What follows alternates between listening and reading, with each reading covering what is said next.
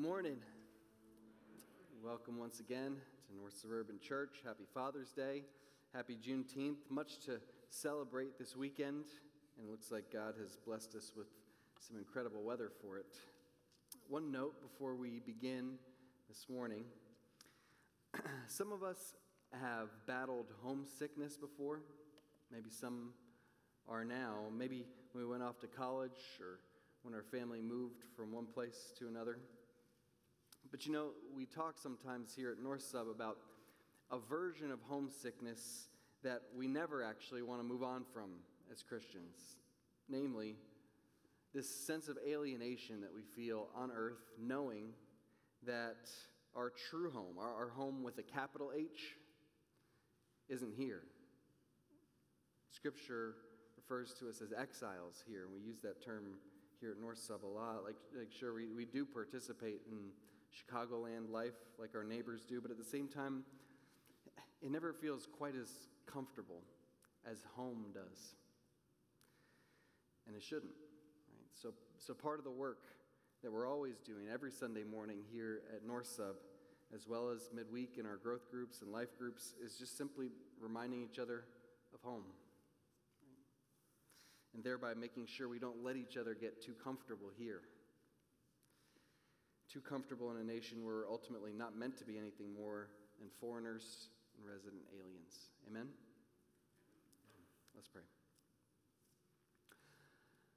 Lord, you're big and you love us, and that makes us glad. Now let the words that I say and let the thoughts that we all think be pleasing in your sight for Jesus' sake. Amen. There's always somewhere it starts. For one person, it started with lingering a couple seconds too long on an image that popped up while scrolling social media. It started for another person with the decision to use the business account for that one minor personal purchase. It started for another person with the decision to hang around the office a few minutes after work was done in hopes of talking to that coworker who provided that spark that your spouse just doesn't provide anymore. We're not talking about diving headlong into heinous sin. We're just talking about how bad could it really be to just dip a couple toes in the water. In our scripture text today, we're going to see what happened when God's people dipped their toes in the water, so to speak. Would you turn with me to Judges chapter 1 if you haven't already? Judges chapter 1. You got Bibles in the chairbacks in front of you. You want to turn and follow along. Uh, today we kick off a new sermon series. If you hadn't had a chance to watch the intro videos that we've been sending out, you can pull those up in our emails or on our YouTube channel. What we've been saying as we've previewed this series the last few weeks is that it's hard to imagine a better biblical parallel to illustrate our present cultural moment than the time of the judges in Israel. Chronologically, here's where it falls on the biblical timeline. Uh, would you advance that slide there? I left the remote. Um, probably need to advance all those for me. Thanks. Uh, so here's where it falls on the on the biblical timeline. We're after humanity has fallen, and then God has chosen this one man, Abraham, and his family to be the family through whom God is going to save all of humanity. It's after Moses has brought God's people up out of slavery in Egypt, and after Joshua has brought them into the land God has promised them. But if you can see, it's right there before God raises up kings. Uh, and Israel comes under their rule, and as they'll really establish the nation in their land. So, so the book immediately before Judges is Joshua. In Joshua, God's people start to take possession of the land God has given them. They're obeying God, they're having success. And so at the time Joshua dies, yes, there's still a lot of the promised land yet to be claimed, but so far, so good. When the book of Joshua ends, what the reader expects to read next is maybe an account of how Israel finished the job, right? Fully possessing the land that God promised, laying claim to all his promised blessings, and Canaan then becoming Israel. Instead, what's going to happen in the book of Judges is that Israel is going to let itself slowly be Canaanized. God's people are going to fail to take possession of the land. And in their disobedience, they become morally and religiously like the nations around them. So much so that by the time we're reading the horrifying stories in the last couple chapters of this book, we're simultaneously sick to our stomachs and filled with rage. But that's not where the story starts, right? When God's people become like the nations around them, they don't immediately launch themselves, thank you, they don't immediately launch themselves into uh, brutal gang rape and retaliatory murder. That's all at the end of the book. What we find in chapter one is just, just that dipping of a toe into that dangerous water. And that gives reason for us to pause and reflect this morning. Because let's be honest, which of us hasn't at least dipped a toe in that same water this week? The key to understanding the structure of this passage is this repeated word, often translated go up. Uh, the Hebrew word that's translated go up. I'll show you how it's all over this passage. But what God has called his people to do at this point is to go up, take possession of the land. Right? So the author structures the passage like this. First, the people ask who will go up, and then Judah goes up, and then Joseph goes up, and then finally the angel of the Lord goes up. So who will go up? Judah goes up, Joseph goes up, and the angel goes up. Each has significance for us. So, first, the question who will go up? Let's take a look. Judges chapter 1, verse 1. After the death of Joshua, the Israelites inquired of the Lord who will be the first to go up for us, literally in Hebrew? Who will be the first to fight for us against the Canaanites? Okay, so this going up is a going up to fight, it's war, which immediately raises the all important question Is this war that God has called them to a morally justified war? Like, is it like Russia's present day invasion of Ukraine, which the world has pretty much agreed is morally reprehensible? Or is it more like D Day, which the world has pretty much agreed was morally justified? Which is it? There are a lot of factors in that calculus. Uh, I have a lot to say on this, but problem is we don't have a lot of time. So, here's my request. I would love nothing more than if somebody would text in a question or two about the conquest of Canaan so that I can share some more thoughts on this. The number to text to is 224 300 0240. At the end of this sermon, I'll respond to questions that you have texted in, but I don't want to spend time answering questions that nobody's asking. So your texting of questions will help me spend time on what actually needs to be addressed. So thanks for, thanks for doing that at any point during this sermon.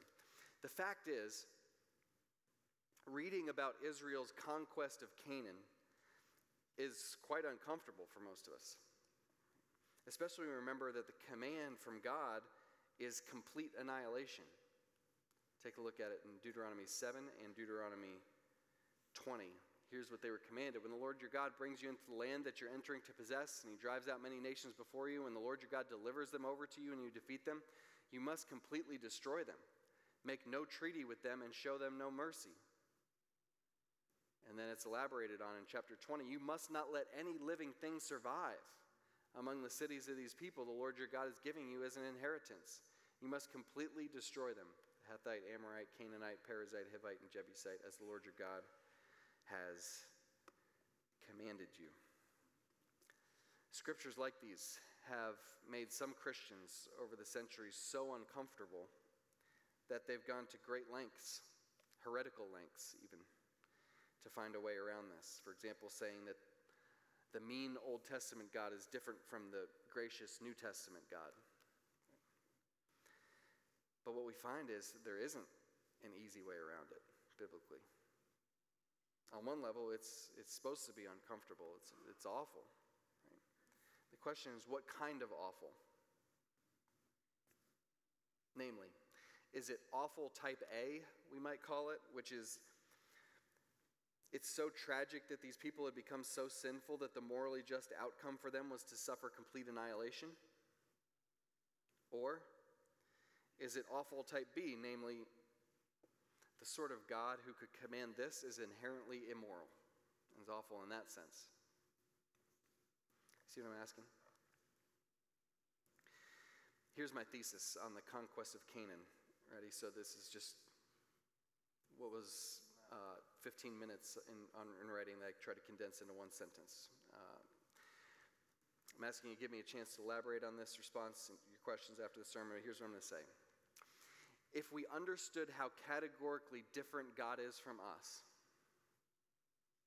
and if we therefore understood how heinous the Canaanite sins were, we would still be grieved by this command to destroy the Canaanites completely, just as God Himself takes no delight in this. Right? Yet, we wouldn't morally object. That's my thesis. If we understood how categorically different God is from us, and if we therefore understood how heinous the Canaanite sins were, we would still be grieved by this command to destroy the Canaanites completely, yet we wouldn't morally object. I could spend a whole sermon elaborating on each of these. That's my nutshell analysis of God's command to claim the promised land and show the Canaanites no mercy. So here we are. God's people are now in the promised land, poised to completely fulfill their calling. And Judah goes up, verses 2 through 21. I'm going to read verses 2 and 3 if you follow along here. The Lord answered, Judah is to go. So who should go up for us? Judah is to go up, literally go up. I've handed the land over to him. Judah said to his brother Simeon, Come up with me to my allotted territory and let's fight against the Canaanites. I will also go with you to your allotted territory. So Simeon went with him. It makes sense that God would select Judah to go first. Before Judah's father Jacob died, you might remember he gathered together all 12 of his sons and told them their destinies. And what was Judah's destiny? Genesis 49, it was that the scepter of rulership would be an enduring feature of his family line until one day a great ruler would come along from Judah to rule all the peoples. So, throughout the wilderness wanderings, the family of Judah is always the first to go. In the promised land, they're the first to receive their allotment, and God sends them up first here. Now, what do we make of Judah inviting Simeon to join? Commentators are divided. Maybe it's a sinful lack of trust in God.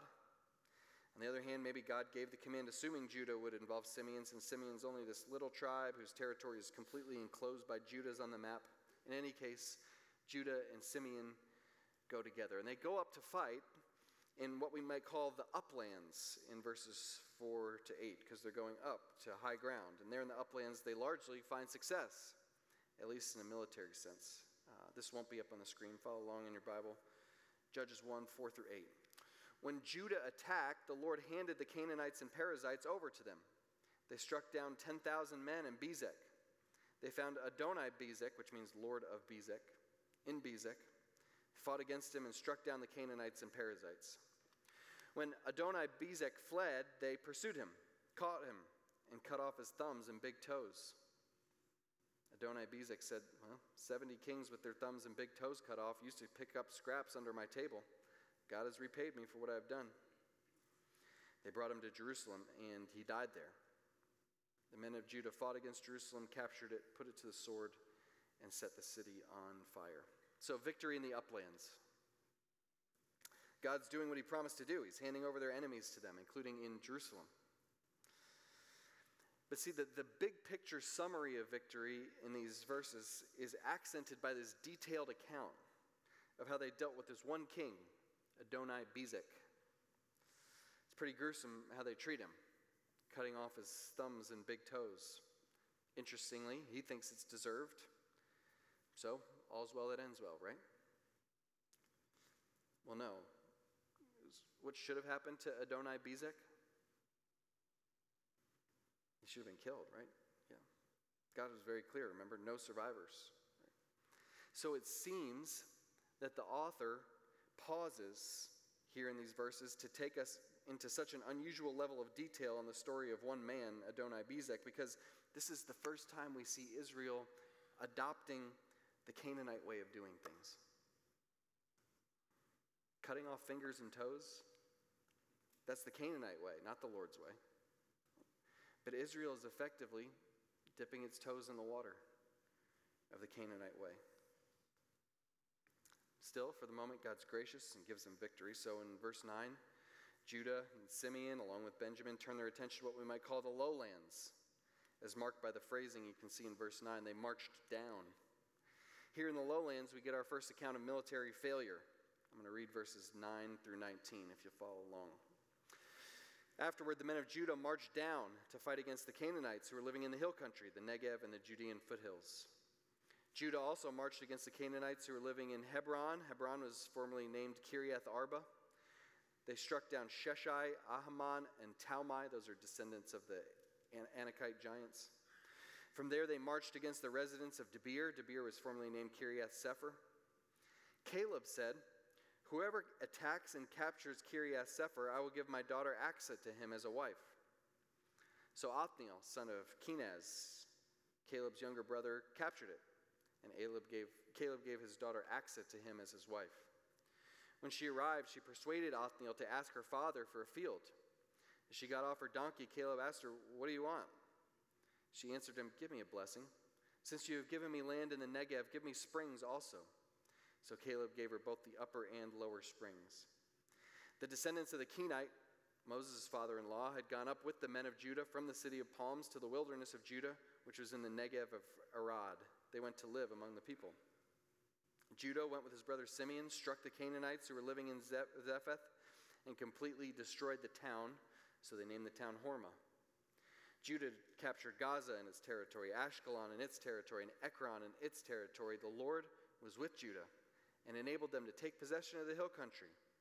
But they could not drive out the people who were living in the valley because those people had iron chariots.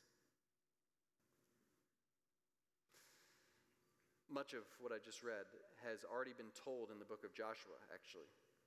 It's pretty clear that the author of Judges had some form of the book of Joshua in front of him when he wrote. So we have to ask why does the author of Judges lift these particular stories from Joshua. When we read on, we'll find that one thing the author's doing here in chapter 1 is setting some things up to help us understand what's going to take place later in the book. So, first, as the book's going to raise a lot of questions about God's relationship with ethnic foreigners, the author chooses to highlight almost exclusively ethnic foreigners here to be heroes in this section. Check it out. He reminds us in verse 13 uh, of something we know from earlier scripture that Caleb and now his relative Othniel, they're actually Kenizzites. They're descended from Esau, according to Genesis 36. So while their genealogies, Caleb's and Othniel's, can't actually be traced back to Judah, their family converted to faith in the God of Israel and showed such loyalty to Israel's God that Caleb, a foreigner, eventually becomes the appointed leader of this esteemed tribe of Judah in the book of Numbers. And we'll see in a chapter or two that Othniel is going to become Israel's first judge. But it wouldn't have been missed on the original readers that these are actually ethnic outsiders leading the way. Same goes for the descendants of the Kenite in verse 16. These are the descendants of Moses' foreign in laws. And Moses promised them back in Numbers 10 that if they accompanied Israel to the promised land and worshiped Israel's God, they'd partake in all of Israel's blessings despite not ethnically belonging to Israel. And here in Judges 1, that, that promise comes true. You see what the author's doing? the few bright spots here in the early going in Judges are actually people who are not ethnic Israelites. Which, by the way, is another argument against this mission being some sort of ethnic cleansing or genocide. God always shows grace to those individuals who will, from any nation, who will come to Him and accept Him as God. Besides highlighting foreigners, the author is also teeing up here the theme of relationships between men and women, which will factor in Israel's degradation throughout the book. Here at this point, early on, a woman named Aksa, she admirably and boldly asks for the blessing of well watered land, and she gets it for her family. Later in the book, other women like Delilah will use their assertiveness for evil, unlike Aksa. And on the flip side, they'll find themselves living among men who do not treat them with respect the way Caleb does here. It's going to devolve, in other words in all. The lowland campaign, we might call it, in verses 9 through 19 of Judges 1, involves lots of success for this family. But did you catch verse 19? This is not a successful campaign in the valleys or the lowlands the way it had been. They had been successful in the hills. Right? Uh, the Lord was with Judah, enabled them to take possession of the hill country, but they couldn't drive out the people who were living in the valley because those people had iron chariots. And the person who's been reading along in the Old Testament to this point is like, wait, what? Iron chariots are too strong for God? God had promised them, Deuteronomy 7. They'd be able to win no matter what the technology the enemy had. Joshua had reiterated that promise in Joshua 17. He even specifically named iron chariots in that chapter as something that would be no match for God's people if God was with them. The beginning of verse 19 says, The Lord is with them, and that enabled them to have victory in the hills. So, does the Lord's ability to save come with some sort of asterisk? Like, unless iron chariots are involved, then all bets are off. No, what happens here is that Israel uses the enemy's iron chariots as an excuse to say, well, we can't do it. We can't go up and take that land. And maybe I'll just comment quickly when I read this, I hear shades of the excuses some of us Christians make for why we can't be open about our faith in the North Shore. I can't do it. This isn't like the Bible Belt. This is this area is too hostile to Christianity. My neighbors are too Jewish, or my coworkers are too set in their ways. Right? If if I shared my faith, I'd just get eaten alive. I can't do it. We're like the Israelites, saying, Sure, God is able to help us in less difficult situations, but what can our God do in the lowlands? Right? Down here, they've got iron chariots, they'll run us over. Look at how this section wraps up in verses 20 to 21. Judah gave Hebron to Caleb just as Moses had promised, and Caleb drove out the three sons of Anak who lived there. At the same time, the Benjamites did not drive out the Jebusites who were living in Jerusalem. The Jebusites have lived among the Benjamites in Jerusalem to this day. More failure here, as Jerusalem, which was taken by Judah back in verse 8, has apparently fallen back into enemy hands. And so the people of Judah, Benjamin, Simeon are prevented from enjoying all of God's blessings. Why? Not because they're not strong enough, because they don't believe their God is strong enough. So we've seen the fortunes of Judah, jo, uh, Judah, Simeon, Benjamin. Now, what about the rest of the tribes? That's what we see in verses 22 to 36. Joseph goes up. As they begin, the Lord is with them.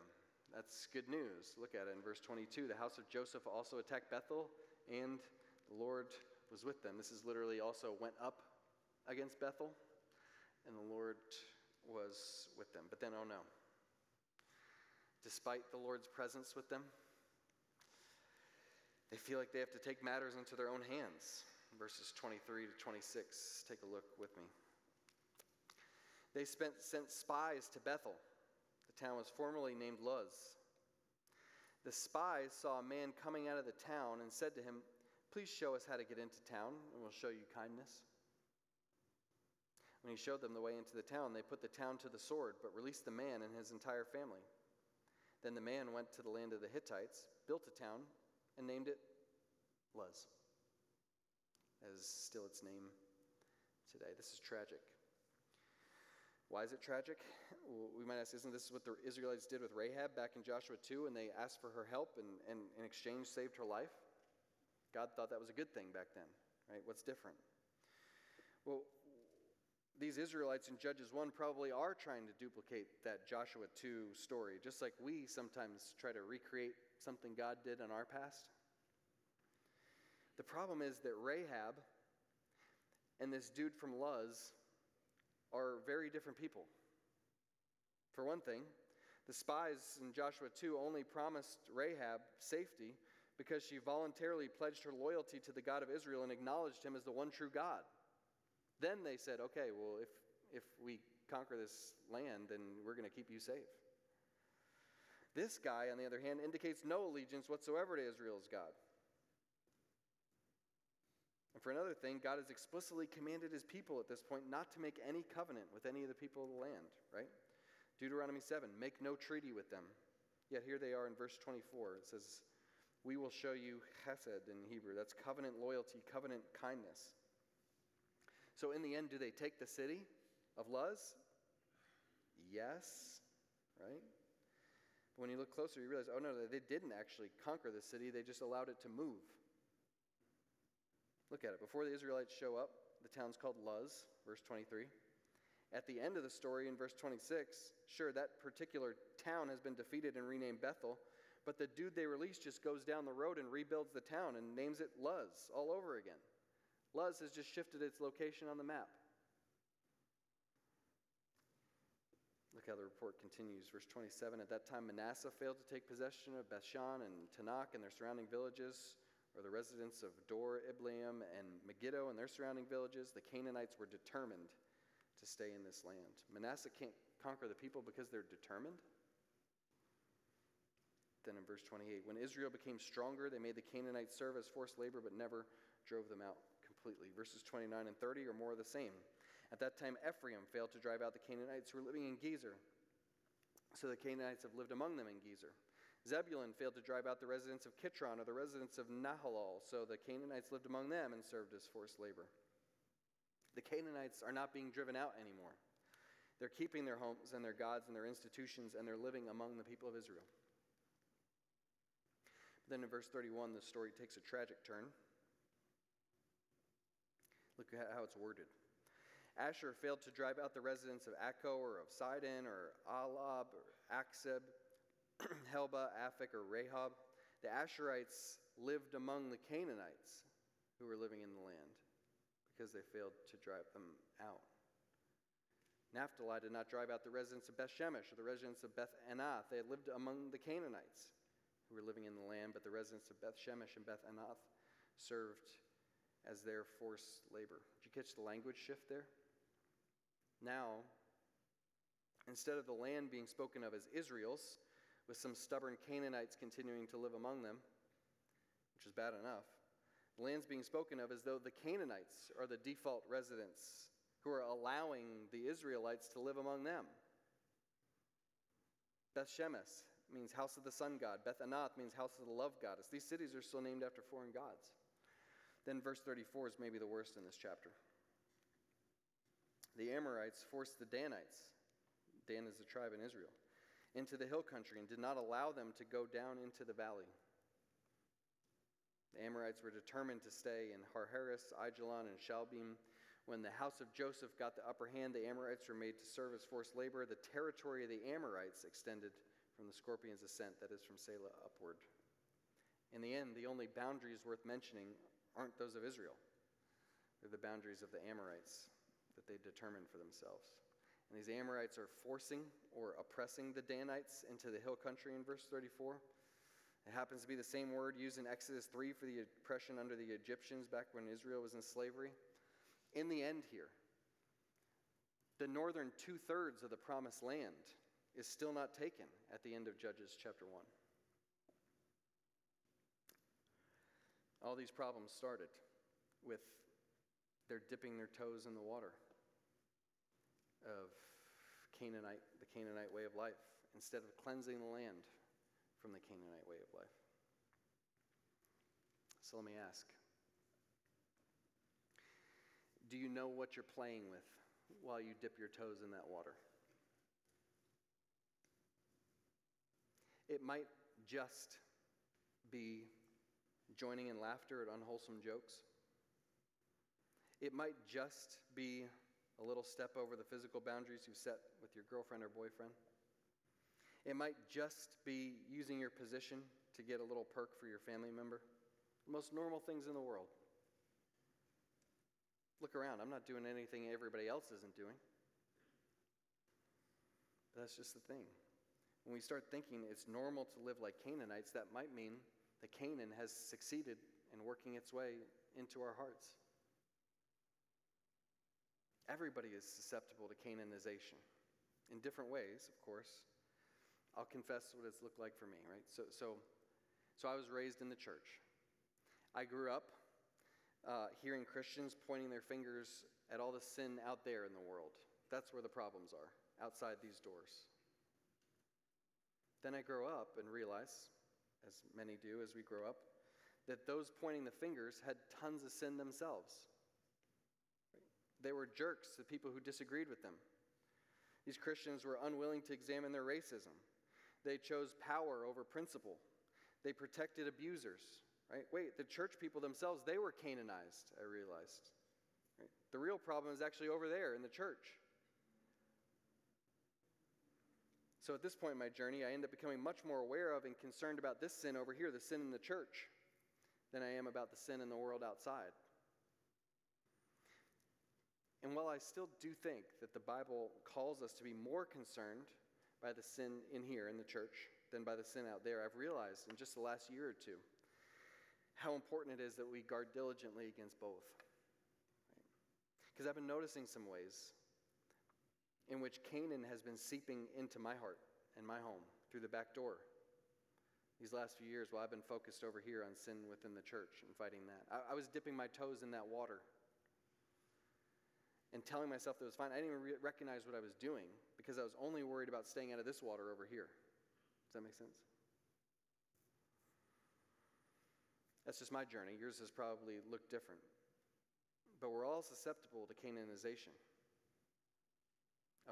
some sort. And look how quick it happens. Judges chapter 1, right? Happens like this. It starts with a reinterpreting of God's command into something that maybe makes more sense to me.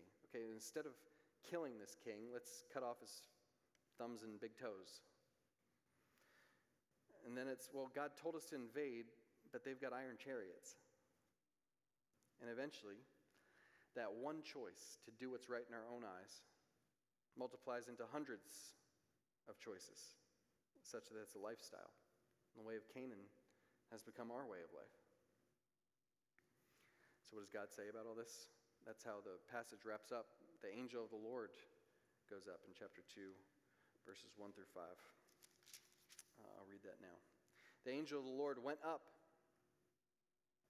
from Gilgal to Bochim and said, I brought you out of Egypt and led you into the land that I had promised to your fathers. I also said, I will never break my covenant with you. You are not to make a covenant with the inhabitants of this land. You are to tear down their altars, but you have not obeyed me. What is this you have done? Therefore, I now say, I will not drive out these people before you. They will be thorns in your sides, and their gods will be a trap for you. When the angel of the Lord had spoken these words to all the Israelites, the people wept loudly. So they named that place Bochim and offered sacrifices there to the Lord. Okay, who's the angel of the Lord? He shows up lots of times in Scripture. The word angel just means messenger, so this could theoretically be a human messenger, a prophet speaking a message from God. But sometimes in Scripture, the angel of the Lord uh, certainly does seem to appear as some sort of glorious being, and sometimes he's so closely identified with God that it makes you ask, wait, is this God himself? Whoever this messenger is in this case, when he speaks, it's as though God himself were speaking because he's speaking a message directly from God. And here's God's assessment in these verses. I'm going to paraphrase what we just read. God says, You've disobeyed, both in what you've done and in what you failed to do. I wanted this land cleared out because making covenants with these people and allowing their institutions to continue will result in you making covenants with their gods. But because you've allowed it all to carry on, now it's going to corrupt you. And we can imagine, right, what these people might have wanted to say in response. But God, we can't defeat them. They have iron chariots, they're so determined. What does God think about that argument? Well, He tells us preemptively in verse 2. You have not obeyed me, He says. You've not obeyed me. In other words, your problem isn't that you can't, it's that you won't. Your problem isn't that you can't, it's that you won't. Friend, where in your life are you saying, I can't? And God is saying, no, no, no, it's that you won't. And this isn't, I'm not talking about the goal that you had as a, as a kid to play in the NBA one day. That dream's over. I'm asking us to think about what God has commanded us to do. Right? What has God commanded that we're not doing? Because deep down, we're not believing what He's promised. Where are we saying, I can't, God? Well, God's saying, no, no, no, it's that you won't. Tim Keller names a few areas of life in which we tend to do this. I say, I can't forgive this. I can't. But really, it's that I won't. I say, I can't tell that person the truth. But really, I just won't tell him the truth because I'm scared that I'll lose the friendship. I say, well, I can't resist this sin. I can't. Friends, God is telling someone here this morning, your can't is actually a won't. Now, I know where somebody goes with that, and you're already going there in your mind and heart, is to this place. Okay, let me grit my teeth and do it. I'm going to obey this week. Right? But please notice, the angel doesn't come in and lead with, Israel, do better. What does he lead with? Check it out. What's the first thing he says? I brought you out of Egypt and led you into the land I had promised to your fathers. I also said, I will never break my covenant with you. It's grace? He reminds them that it all started with grace. And I love how the angel makes a point to come up from Gilgal, of all places. Do you notice that? That's the place of grace where God wiped away their approach, their reproach upon entry into the land. He didn't have to come up from Gilgal, but that's what he does to remind the people in these verses that the obedience that he's commanding in going up to fight was never something they were supposed to do in order to earn his blessing. No, it was always meant to be the response to the blessing that God had already showered on them. And it's the same for us, right? But there are consequences of their disobedience. Uh, verse 3 I will not drive out these people before you. They will be thorns in your sides, and their gods will be a trap for you. Thorns, traps. If we're tempted to think that God here is just getting pouty and a moment of vindictive moodiness. Remember, he's not doing anything more here in these verses than being true to his past promises. He said it on multiple occasions. Exodus 23, he said it. Exodus 34, he said. Joshua 23, he said it. He said, If you let them remain in the land, they're going to make you sin against me. If you won't eliminate them, I'll stop driving them out and there'll be a snare and a trap for you. God has repeatedly and, promise, and, and, uh, and clearly promised that he'll do just this. And now he confirms that he meant those promises. And as is so often the case with God's discipline, it takes the form of him just giving us over to what we desire. You think the lifestyle of Canaan will bring freedom? Okay, I'll let you pursue that. But God knows what some of us have found out firsthand, namely, that what we think will bring freedom actually entangles us, doesn't it? As Beth said earlier, we're living in a world that's preaching to us the good news that we are our own, that we belong to ourselves, that we'll be most free when we pursue what's right in our own eyes. In a very real sense, we're living in Canaan right now. The problem is that after the hookup, we feel violated. After the high, we feel lower than ever.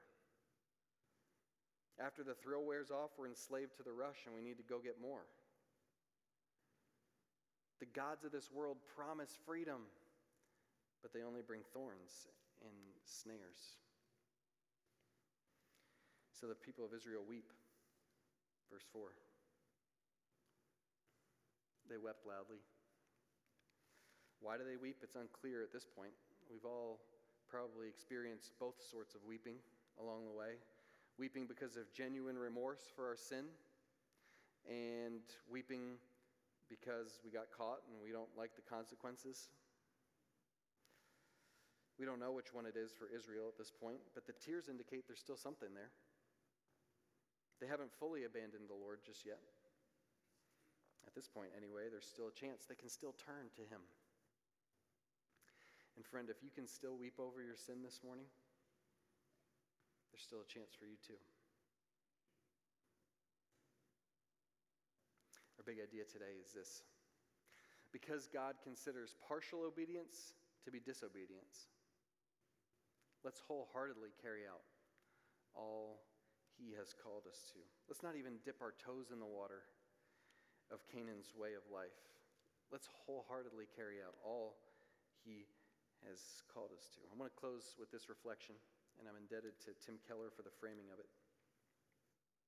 He points out there's a tension between chapter 2, verse 1 and chapter 2, verse 3. Go back to it here. Verse 1, he says, I brought you out of Egypt, led you into the land I promised your fathers. I said, I'll never break my covenant with you. It's one promise of God's, right? But then, I will not drive out these people before you because of your covenant breaking, because of your sin, right? There's a tension there. From God's perspective, He's made two apparently contradictory promises. One, I've sworn to give you this whole land.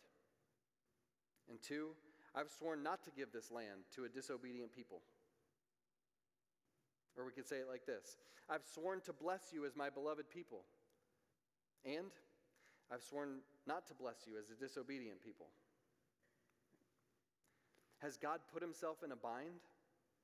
How can he possibly solve this dilemma?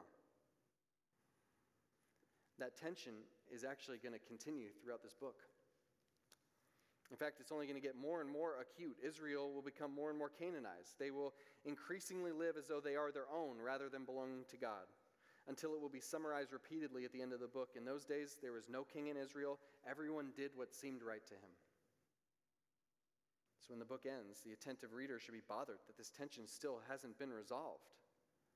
God can't keep his promise to bless his people and keep his promise not to bless the disobedient. Or can he? Well, the first readers of Judges couldn't see how that tension could possibly be resolved. We've seen it resolved at the cross. He had always promised to punish the disobedient. At the cross, he does by pouring out that wrath for all those years of disobedience, past, present, and future.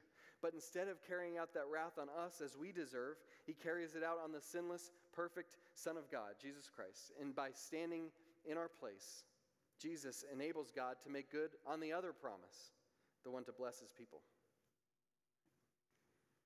Now that we're forgiven and found in Christ, God can bless us. In fact, he delights to shower his blessing on us.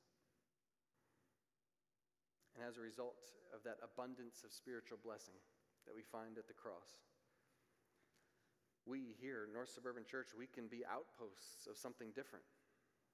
Our homes can be homes where we refuse to even dip our toes in that water of Canaan, where we reject even that first incremental step into sin. And in doing so, we can experience the fullness of blessing found in living under the reign of King Jesus. And as our neighbors come into our homes and lives this summer, what impact will it make to them to see it firsthand? All right, I'm going to respond to questions now that have come in.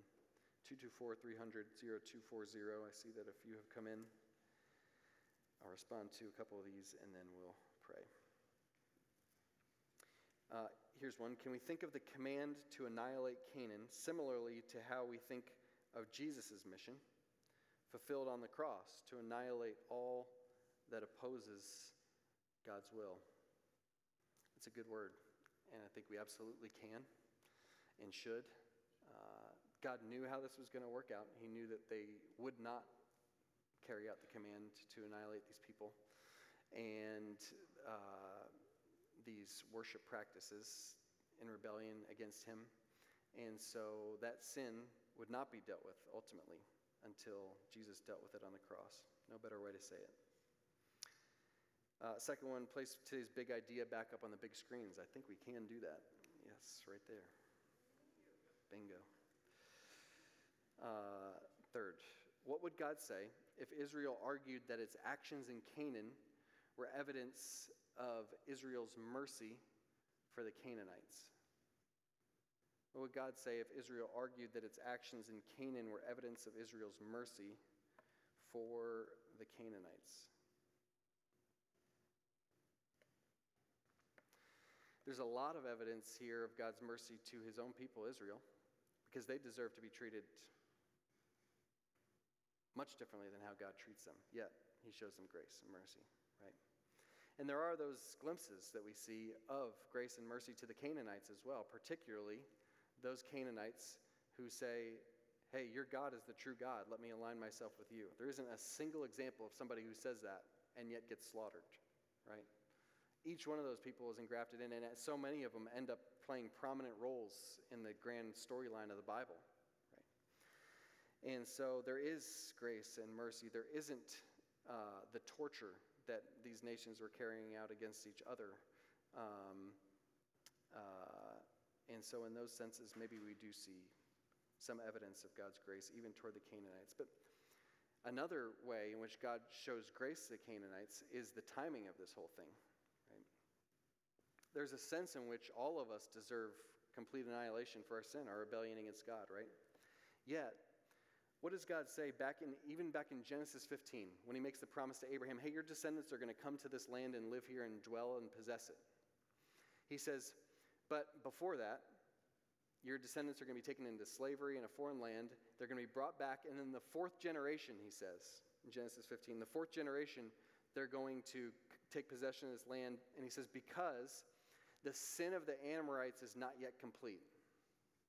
That's the reason for the delay in God's mind least one reason for the delay, that the sin of the Amorites is not yet complete. In other words, as sinful as these people already were, and they did some heinous, atrocious things even from today's standards, Gen- at the time of Genesis 15, God says, It hasn't gotten bad enough yet to justify the conquest that I'm going to command. It wouldn't be right for you to do that right now. In four generations, they will have gotten so bad, so oppressive to one another, so completely in rebellion against me, that it will be bad enough that this will be justified. And so God orchestrates events so that they do wait until this is a just, just punishment on the people of the land uh, that they've gone so far. They're so wicked, so thoroughly wicked in four generations that this is a just sentence. Uh, I'm going to share one more thought as we close on this about this, this conquest and is it mercy is it grace is it, is it disgusting wrath um, and that's about God's holiness. Right? I think part of what makes this so hard for us to swallow and it feels so morally repulsive to us to read God's command to completely wipe out the people is that we're just still missing it with God's holiness. Okay? So think about it, even in our in our world, we recognize that the same act is morally different depending on who it's committed against. Here's what I mean. Yesterday, there was a sugar ant in my kitchen, and I squashed it with my thumb. Showed no mercy. I could have taken it outside, didn't, right? Yet I've just confessed that on something that's going to be on a live stream, and I'm not worried about the authorities coming and taking me away, right, uh, for my act of brutality, because it was an ant. If I would have done the same thing in my same kitchen to a human, I'd be in big trouble, and I should be right? The acts, though the same act, is morally different because of who it's perpetrated against. True? Everybody tracking with that so far?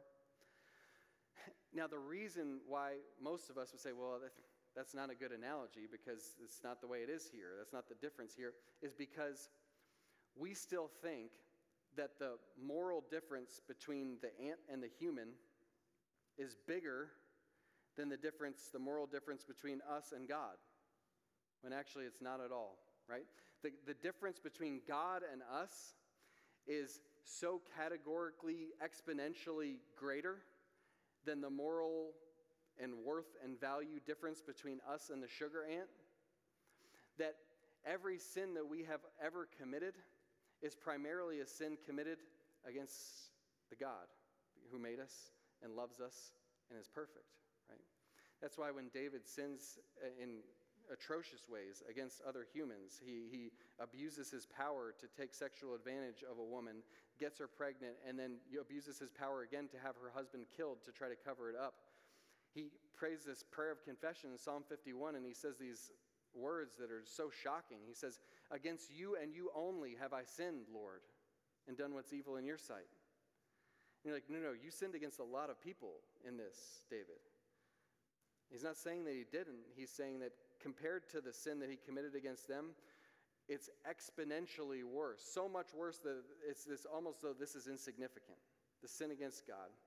Right? So the God is always the most offended party in any sin that you and I commit. And so at this time, the Canaanites had rebelled so strongly against God that though it doesn't seem that that is worthy of annihilation to us, if we really understood who God was, we'd recognize that it is a just punishment, that it was exactly what they deserve. Um, thanks for sending in those questions. Let me pray for us before we close in worship.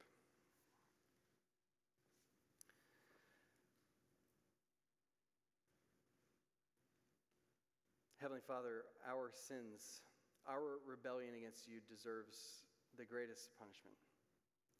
This morning, as we reflect on these verses from your word, uh, we're struck that the problems of our present day world are not primarily outside these doors, but we have plenty of problems of our own in our own hearts and in your church. And so we confess that, Lord, and we thank you that we can come to you in confession this morning, not uh, trembling in fear, uh, uncertain of the outcome as we bring our confession to you, but rather we can come to you with confidence. Broken, yes, but trusting and fully assured that you will forgive our sins and you will cleanse us from our unrighteousness. Do that and empower us this week to be a people who don't even dip our toes in the water of the way of living of Canaan.